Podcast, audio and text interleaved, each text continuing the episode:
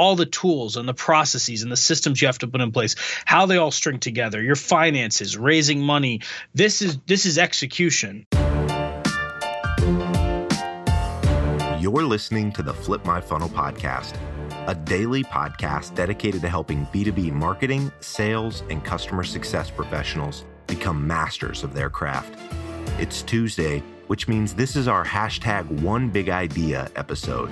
In these episodes, you'll hear some of the best big ideas from incredible practitioners, thought leaders, and entrepreneurs within our community. Here we go. All right, Sangram here, back on the Flip My Funnel podcast. I'm super excited to have David Politis. Uh, he's the founder and CEO of BetterCloud. Uh, he also just wrote a book, so this would be really interesting to talk about that. He has done so many things. He's been on the board of SalesFusion. He was on the leadership team at Cloud Sherpas. He had another uh, company started before this, and they're doing some remarkable things. So, David, without further ado, what just tell the people who you are, what you do, what makes you tick. Sure, sure. Thanks, Sangram. Nice to talk to everyone. So, um, yeah, my name is David Politis. I'm the founder and CEO here at BetterCloud. Better Cloud's a SaaS application management security platform. Uh, so we we focus on giving IT the the ability to control their SaaS environment, all their their mission critical SaaS applications through policy management and enforcement, through access management. Um, so, I've been doing this for about six years company's about 160 170 people. Headquartered in new york city engineering headquarters is in atlanta. Raised about 50 million dollars to date. And uh, yeah it's been it's been an amazing ride so far. Still a long ways to go.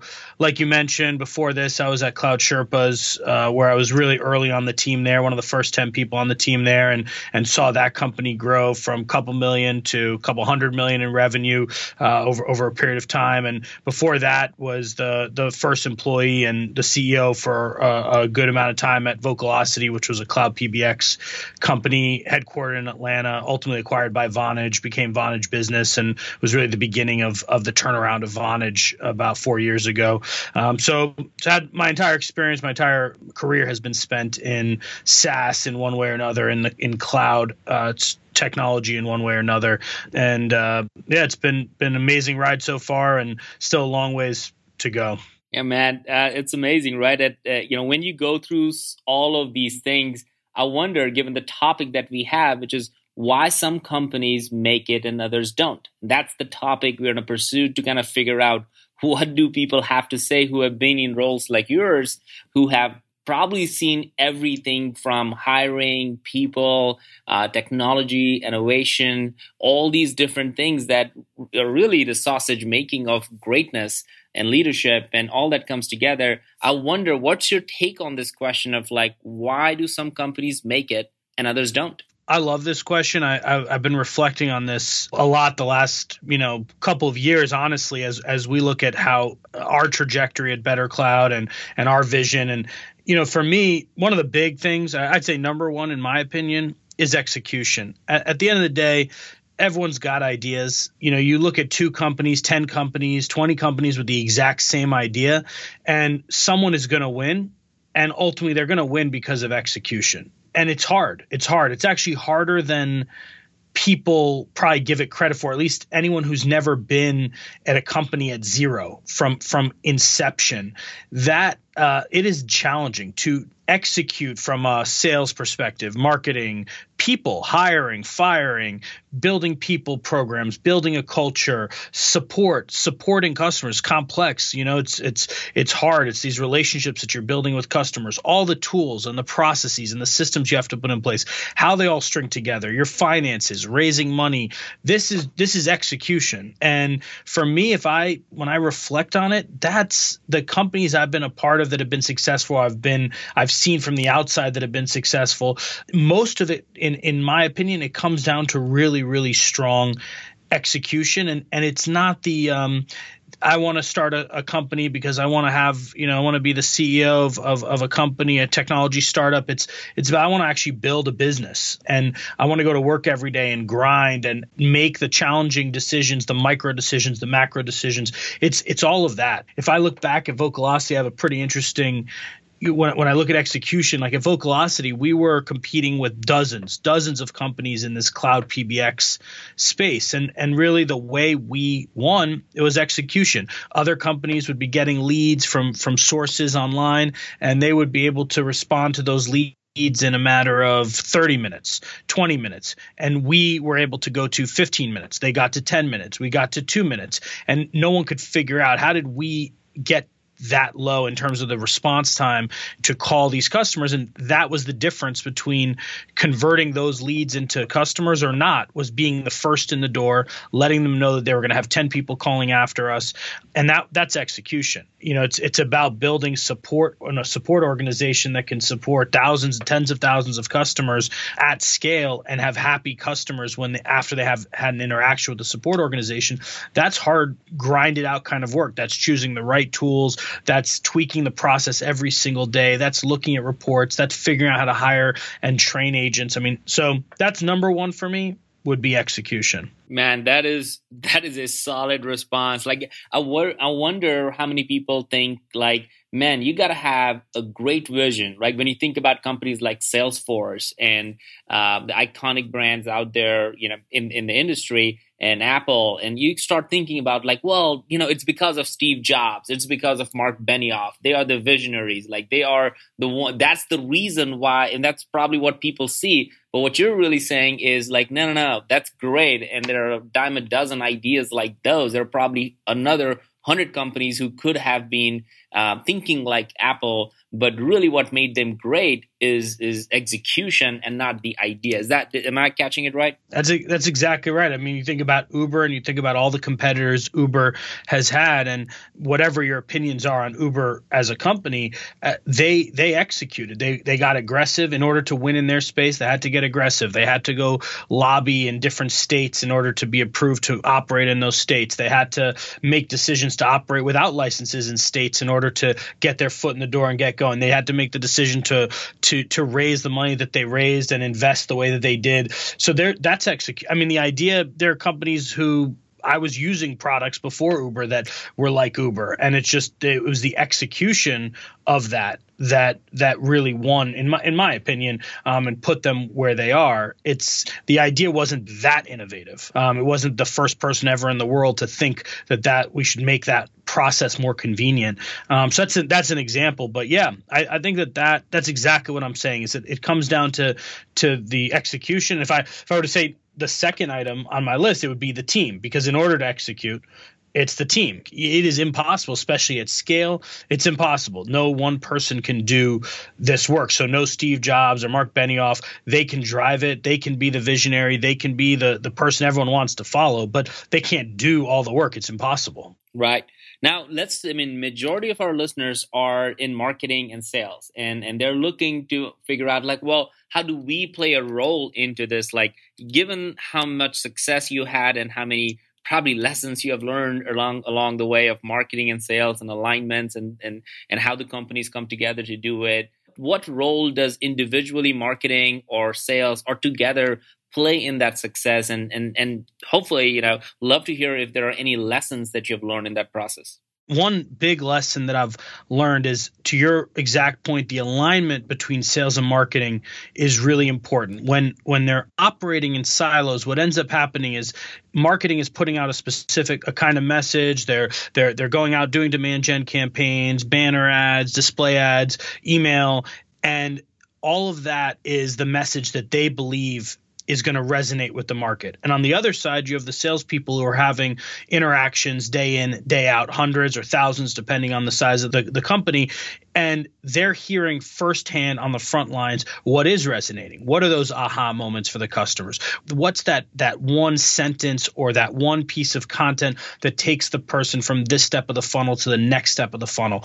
And I believe that having those two groups communicating at all levels and understanding what are those customer stories, what message is really resonating, and then making sure that that works itself back into the demand gen and and product marketing side of the organization having that alignment is really important. And again that's about execution. That's about making sure that there's the right opportunities for those those groups to to speak making sure that you know that they're the right people who aren't territorial and and trying to own their area of, of the business without uh, collaborating. So that's what i would say is a big area that i I've seen, uh, and I've made these mistakes actually, where, and I've seen it done in companies that have been successful, but at some point it ended up backfiring and there was a realization we need alignment. Almost every time something occurred or there was a realization that money was being spent into a black hole because the message that was being delivered or the target market that was being, that people were going after was just not the right,